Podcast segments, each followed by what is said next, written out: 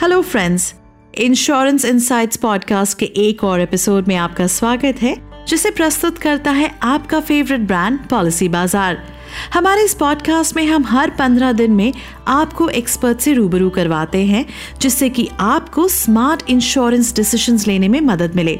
अगर आप हमारे चैनल पर नए हैं और आपने अब तक हमारे चैनल को सब्सक्राइब नहीं किया है प्लीज़ इसे अभी सब्सक्राइब करें। हमारा पॉडकास्ट अब Spotify Google Apple Amazon music Jio Saavn Hungama and Wynk music पर भी अवेलेबल है। अब हमारे सभी एपिसोड्स इन प्लेटफॉर्म्स पर सुन सकते हैं। इस एपिसोड में हम ऐसी शख्स की बात करेंगे, जिनके बारे में बहुत ही कम सुनने को मिलता है, लेकिन वो शख्स अपने बच्चे की लाइफ में सबसे क्रिटिकल रोल प्ले करता है। वो शख्स होता है उस बच्चे का पिता। पिता बनना इस दुनिया की सबसे बड़ी ज़िम्मेदारी है। एक पिता ही होता है जो अपनी सारी जरूरतों को छोड़कर अपने बच्चे की जरूरतें पूरी करता है और बदले में उसे किसी चीज़ की उम्मीद नहीं होती। हर पिता इस बात से खुशी मिलती है, जो कुछ नॉलेज और एडवाइस वो अपने बच्चों के साथ शेयर कर रहा है, उस पर उसके बच्चे हमेशा कायम रहें। इन्हीं में सबसे इम्पोर्टेंट एडवाइस होती है फाइनेंशियल इन्वेस्टमेंट्स के बारे में। हम उनसे बहुत ही इम्पोर्टेंट लेसन सीखते हैं। हम पैसा कमाने के लिए बहुत मेहनत करते हैं, लेकिन पैसा कमाने के साथ साथ ये भी ज़रूरी है कि आप स्मार्ट तरीके से इन पैसों का इन्वेस्टमेंट करें, ताकि समय आने पर ये इन्वेस्टमेंट्स आपके काम आ सकें। हमारे इस एपिसोड में हम अपने लिसनर्स को कुछ ऐसी ही रिफ्रेशिंग इन्वेस्टमेंट टिप्स बताने वाले हैं। आज के इस एपिसोड में हमारे साथ हैं पॉलिसी बाज़ार के सीबीओ तरुण माथुर तरुण दो प्यारे बच्चों के पिता हैं और वो अपनी लाइफ के हर एस्पेक्ट में अपने बच्चों के लिए सही एग्ज़ाम्पल सेट कर रहे हैं। हमारे पॉडकास्ट में आपका स्वागत है तरुण। धन्यवाद। सो तरुण पहला लेसन जो हर पिता अपने बच्चों को सिखाना चाहता है वो ये है कि उन्हें सही जगह और सही कारणों से इन्वेस्ट करना चाहिए। क्या आप हमारे लिसनर्स को बता सकते हैं वो अपनी लाइफ में क्लियर फाइनेंशियल गोल्स कैसे सेट कर सकते हैं? आई थिंक uh, सबसे अच्छी एडवाइस ये हो सकती है कि अगर आपकी स्टडी और फिक्स्ड इनकम है तो आप करीब 30 uh, से 35 प्रतिशत अपने बच्चों के लिए रखते हैं। जिनमें उनकी स्कूल की पढ़ाई के लिए अलग भाग, हायर एजुकेशन के लिए अलग भाग और उनकी को करिकुलर एक्टिविटीज़ के लिए अलग से पैसा रखते हैं। और ये पूरी तरह से आप पर निर्भर करता है। लेकिन हमें इस बात का ध्यान रखना चाहिए कि जिस भी भाग में आपने अपने पैसों को डिवाइड किया है, वो हमेशा एक जैसा रहे। आप इन फंड्स का या फिर पैसों का इस्तेमाल किसी और चीज़ के लिए ना करें। जिस तरह से मैं देख पा रहा हूँ, आने वाले 17-18 सालों में इन्फ्लेशन रेट्स और हाई होंगे। इसलिए जब आपके बच्चे कॉलेज जाएँगे तो अपनी रुचि के हिसाब से स्ट्रीम चुनेंगे, चाहे वो इंजीनियरिंग करना चाहें चाहे वो हायर एजुकेशन के लिए बाहर जाना चाहें कॉमर्स में करियर बनाना चाहते हो, या फिर आर्ट स्ट्रीम में ग्रो करना चाहते हो। इन सारी बातों को ध्यान रखते हुए अगर मैं ब्रॉड कैलकुलेशन करूँ तो आज के कंपैरिजन में 18 साल बाद बहुत ज़्यादा इन्वेस्टमेंट की ज़रूरत होगी। खासकर अगर हमारे बच्चे पढ़ाई के लिए बाहर जाना चाहते हो। आजकल बहुत से बच्चे ऐसे हैं जो विदेश में जाकर बसना नहीं चाहते, लेकिन वहाँ जाकर पढ़ना चाहते हैं। मेरा मानना है कि आपको अपने बच्चे के लिए हमेशा long term investment insurance plan लेना चाहिए क्योंकि ये आपको दो तरीके से फ़ायदा पहुंचाता है। पहला हमें ये पता चल जाता है कि 17 या 18 साल बाद हमें कितने पैसे मिलेंगे और ये पूरी तरह से सेफ़ और सिक्योर होता है। आ, लेकिन अगर उतना ही पैसा आप लिक्विड फॉर्म में रखते हैं तो उसे आसानी से निकाला जा सकता है। इसलिए आपको हमेशा लॉन्ग इन्वेस्टमेंट प्लान लेना चाहिए। लॉन्ग टर्म इन्वेस्टमेंट का दूसरा फ़ायदा यह है कि अगर हमें कुछ हो जाता है तो जो भी प्रीमियम हमने भरा है, उससे ये कंफर्म हो जाता है कि हम रहें या ना रहें। लेकिन हमने जिस पर्पज से इन्वेस्टमेंट्स करना शुरू किया था, आखिर में 17 या 18 साल बाद वो पैसा आपको मिल जाएगा। अब अगर हम प्लान की बात करें तो पहले ये जानना बहुत ज़रूरी है कि आप अपने बच्चों को कैसी एजुकेशन देना चाहते हैं। स्कूल में बेसिक एजुकेशन भी आजकल बहुत महँगी हो गई है। स्कूल की फ़ीस भी आमतौर पर एक लाख से तीन लाख के बीच होती है। जहाँ से मैंने पढ़ाई की है, उस हिसाब से तो ये बहुत ज़्यादा है। अगर मैं अपनी नौ साल की बेटी के बारे में बात करूँ तो जब मैंने अपनी बेटी की प्री स्कूल की फ़ीस जमा की थी तो वो फ़ीस मेरी पूरी पढ़ाई के फ़ीस के बराबर थी। यानी कि जितने सालों में मैंने अपनी पूरी पढ़ाई की वो पैसा मेरी बेटी की सिर्फ़ एक साल की फ़ीस में चला गया। आ, तो यहाँ पर आप इन्फ्लेशन दर को देख सकते हैं यानी इन्फ्लेशन रेट को समझ सकते हैं। मैं आपको यही सुझाव दूँगा कि जब आप म्यूचुअल फंड्स या फिर किसी और प्लान में इन्वेस्ट करें जो आपको किसी भी तरह का रिटर्न देते हैं मान लीजिए कि आपने पाँच से सात साल के लिए इन्वेस्ट किया और पाँच से सात साल में वो आपको वापस मिल जाता है। तो इस तरह से इन्वेस्टमेंट्स बहुत इंपॉर्टेंट होते हैं।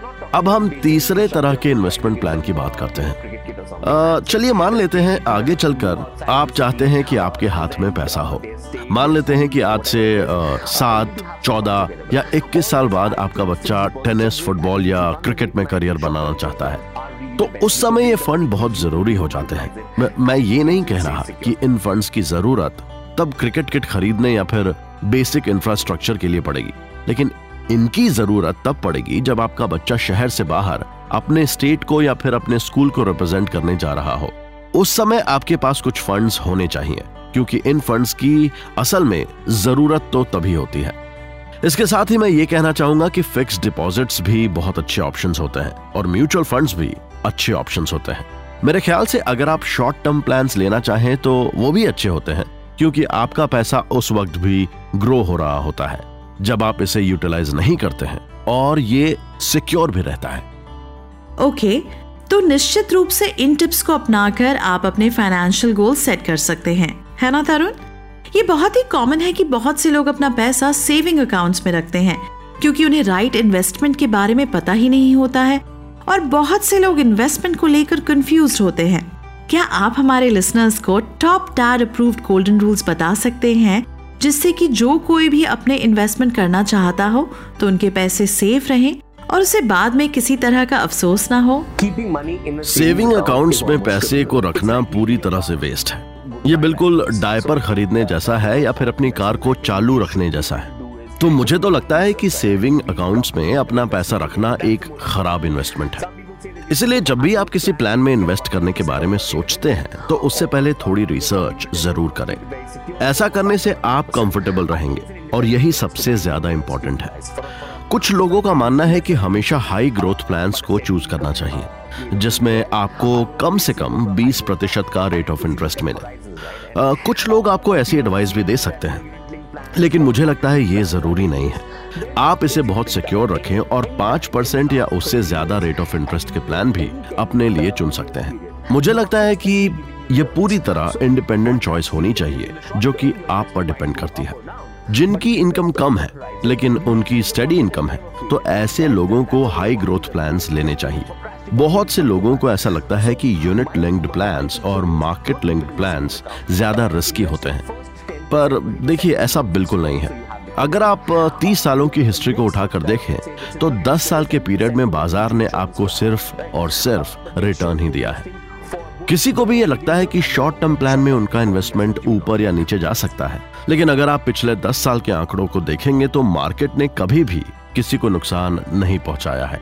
तो इंडिया की इकोनॉमी ग्रो कर रही है, लेकिन अगर इकोनॉमी क्रैश भी कर जाए, तब भी लॉन्ग टर्म में ये प्लान बुरे नहीं है। तो मेरा कहना यही है कि अपने पैसे को सेविंग अकाउंट्स में रखने की जगह अपनी सैलरी के 10 परसेंट या 20 परसेंट हिस्से को फिक्स डिपॉजिट करें, ताकि आपके पास लिक्विडिटी हो।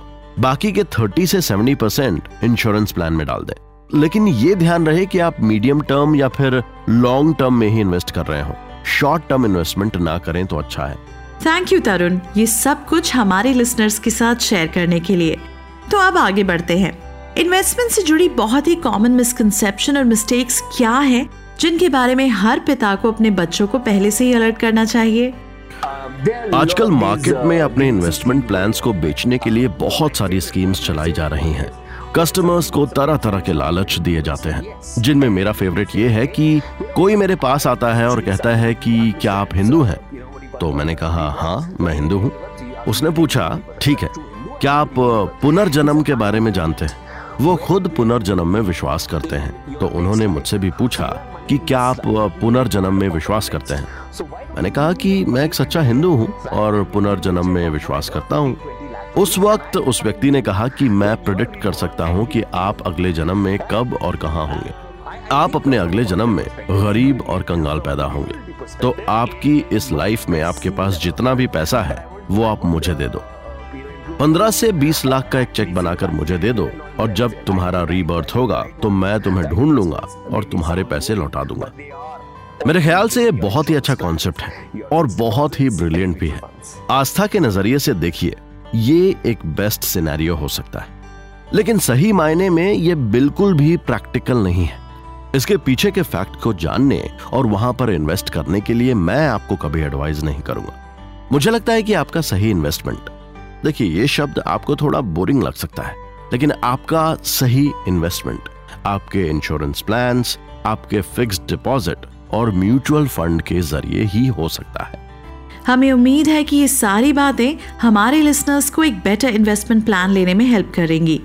मेरा अगला सवाल ये है कि क्या कुछ ऐसे पुराने समय से चले आ रहे इन्वेस्टमेंट प्लान्स भी हैं, जिनके बारे में कहा जाता है कि वो मिलेनियल डैड्स के लिए अच्छे नहीं हैं? आपकी इस बारे में क्या एडवाइस है? मैं इसे एक सीरियस सब्जेक्ट नहीं मानना चाहता हूँ, लेकिन हमारी कंट्री में सुरक्षा एक बड़ा इशू है, और मुझे लगता है कि एक पिता होने के नाते आपको इस बात का एहसास होना चाहिए। और डेथ के बारे में भी बात करनी चाहिए। हालाँकि ऐसा करना बहुत मुश्किल है। लेकिन मान लीजिए कि आपके घर में सिर्फ़ आप ही कमाने वाले हैं और हर महीने पचास हज़ार रुपए आपकी फैमिली पर खर्च होते हैं। और अगर कल को आप नहीं रहे और आपके अकाउंट में दस लाख रुपए हैं तो इन दस लाख रुपए में आपकी फैमिली कब तक सर्वाइव करेगी? अगर हम पचास हज़ार रुपए हर महीने के हिसाब से माने तो छह लाख रुपए तो सिर्फ़ एक साल में ही खत्म हो जाएँगे। यानी सीधा सीधा कहें तो आपके जाने के बाद आपकी फैमिली सिर्फ़ डेढ़ साल ही सरवाइव कर पाएगी। फिर आपकी फैमिली किसके भरोसे रहेगी? क्या आप अपनी फैमिली को कर्ज में छोड़कर चले जाएँगे? क्या आप चाहेंगे कि आपके बच्चे प्राइवेट स्कूल की जगह पब्लिक स्कूल में जाना शुरू कर दें? क्योंकि अब आप इस दुनिया में नहीं हैं। क्या आपकी वाइफ को अपनी फैमिली की केयर करने के लिए दर दर की ठोकरें खाने के लिए मजबूर करेंगे? मुझे नहीं लगता कि डेथ के बारे में बात करना कुछ गलत है, क्योंकि अगर बच्चे आपके हैं तो रिस्पॉन्सिबिलिटी भी आपकी ही है। और अगर आप इन रिस्पॉन्सिबिलिटीज को नहीं निभा सकते हैं तो फिर पिता मत बनिए। लेकिन अगर आप एक रिस्पॉन्सिबल डैड हैं तो प्रोटेक्शन प्लान्स में इन्वेस्ट करें। ताकि जब आप इस दुनिया में ना रहें, तब भी आपकी फैमिली सेफ़ रहे और वो अपनी आगे की लाइफ को अच्छी तरीके से जी सके। इस तरह से प्रोटेक्शन प्लान लेने में अगर आपका थोड़ा बहुत पैसा जाता भी है तो उसे जाने दीजिए। मैं इस तरह के पैसे को खोना चाहूँगा, क्योंकि मैं अपनी बेटी और बेटे को बड़े होते देखना चाहता हूँ, उन्हें ग्रेजुएट होते देखना चाहता हूँ, उनकी शादी होते देखना चाहता हूँ। लेकिन क्या होगा अगर आप उस जगह पर ना हो? इसीलिए मेरी आपसे यही रिक्वेस्ट है कि जाइए और अपनी फैमिली को प्रोटेक्ट कीजिए और उनके लिए प्रोटेक्शन प्लान खरीदिए। क्योंकि अगर आप ज़िंदा हैं तो आप इन्वेस्ट कर सकते हैं। लेकिन जब आप नहीं रहेंगे तो आपकी फैमिली का क्या होगा? बस, इतना ही कहना चाहूँगा। Thank you Tarun I hope हमारे लिसनर्स आपकी बातों को ध्यान से सुन रहे होंगे। मेरा आखिरी क्वेश्चन आपसे ये है कि क्या आप हमारे लिसनर्स के साथ वो टिप्स शेयर कर सकते हैं जो आपके पिता ने आपको सिखाई? और क्या इन टिप्स का कोई अपडेटेड वर्जन है जिसके बारे में आप अपने बच्चों को बताना चाहेंगे? मेरे पिता की एक बात को मैंने गांठ बाँध लिया था जो कि वॉरेन बफेट से आई थी। मेरे पिता ने कहा था कि खर्च करने से पहले सेविंग्स करना चाहिए। मुझे लगता है कि हर दौर में ये बात बिल्कुल सटीक बैठती है चाहे वो मेरे पिता का दौर रहा हो मेरा हो या फिर मेरे बच्चों का।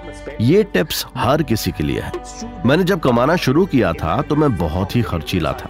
अपने शुरुआत के कुछ सालों में मेरे पास कुछ भी सेविंग्स नहीं थी। और उसके बाद मेरी लाइफ में एक ऐसा इंसिडेंट हुआ, जिसने मुझे सही मायनों में सेविंग्स के मतलब सिखा दिए। उस घटना ने मुझे बता दिया कि जब आपके पास पैसा नहीं होता है तो क्या होता है। इसलिए मैं सभी से यही गुजारिश करूँगा, सभी से यही रिक्वेस्ट करूँगा कि आप सेविंग्स ज़रूर करें। आपकी दस हज़ार रुपए या फिर बीस हज़ार रुपए की इनकम है तो किसी महँगी चीज़ या फिर आईफोन पर नज़र मत रखिए।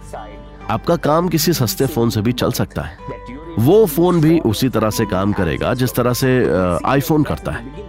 लेकिन सबसे ज़्यादा महत्वपूर्ण, सबसे ज़्यादा इंपॉर्टेंट बात यह है कि आप हर महीने अपनी सैलरी में से सेविंग्स का पार्ट अलग निकालें। हो सकता है शुरुआत में यह बहुत ही कम हो, लेकिन जैसे जैसे आपकी इनकम बढ़ेगी आपकी सेविंग्स भी बढ़ती जाएगी। और यही सबसे ज़रूरी है। देखिए जब मैं अपनी बेटी से बात करता हूँ तो उसे भी यही समझाता हूँ। हालाँकि मैं अभी अपने बेटे को इन सब के बारे में ज़्यादा बता नहीं सकता क्योंकि वो अभी बहुत छोटा है। आ, मेरी बेटी भी अभी छोटी है। उसे अपने डॉल हाउस से खेलना अपनी बाइक पर घूमना बहुत पसंद है। वो जब भी कभी मुझसे नए खिलौने मांगती है तो मैं उसे सबसे पहले यही कहता हूँ कि सैलरी आने पर मैं उसे उसके फेवरेट टॉय ज़रूर दिला दूँगा। लेकिन साथ ही मैं ये भी कहता हूँ कि सैलरी का एक पार्ट मुझे उसके फ्यूचर के लिए रखना है। मुझे पता है कि फ्यूचर की बात पर वो अपने लिए बड़ी गुड़िया के बारे में सोचती है, लेकिन मुझे लगता है कि कहीं ना कहीं ये बात उसके अंदर भी अभी से इनकलकेट हो रही है। यानी उसके अंदर समा रही है, उसे समझ में आ रहा है, जिसे आगे भी वो अपनी लाइफ में फॉलो करेगी। हमने हाल में अपनी बेटी को पॉकेट मनी देना शुरू किया। और मुझे ये देखकर बहुत खुशी हुई कि वो अपना पैसा गुल्लक में रखती है जिसके बारे में मैंने उसे बताया। तो सेविंग यू नो ये सेविंग्स ये एक ऐसी चीज़ है, जिसके बारे में वो अभी से ही सीख रही है। उसकी गुल्लक में तीन सौ रुपए है, लेकिन उसे बहुत खुशी होती। है मैंने उससे कहा, अगर वो एक साल में इतना पैसा बचा लेगी, जितना मैंने कहा है तो मैं उसे बोनस के तौर पर कुछ और पैसे दूँगा। मुझे लगता है सेविंग्स एक बहुत अच्छी आदत है, जिसे हम सबको अपनाना चाहिए। हमारे लिसनर्स को मेरी यही एडवाइस है। इन सारी इंपॉर्टेंट लेसन के लिए बहुत बहुत शुक्रिया, तरुण। हमें यकीन है कि शो के दौरान आपने जो टिप्स हमारे साथ शेयर की हैं, उनके लिए सभी डैड और सभी किड्स ज़रूर थैंकफुल होंगे। इसी के साथ हम आज के पॉडकास्ट के अंत पर पहुँच गए हैं। प्लीज़ लाइक शेयर और सब्सक्राइब करना ना भूलें। अगले एपिसोड में आपसे फिर से मुलाकात होगी। तब तक सुरक्षित और स्वस्थ रहिएगा।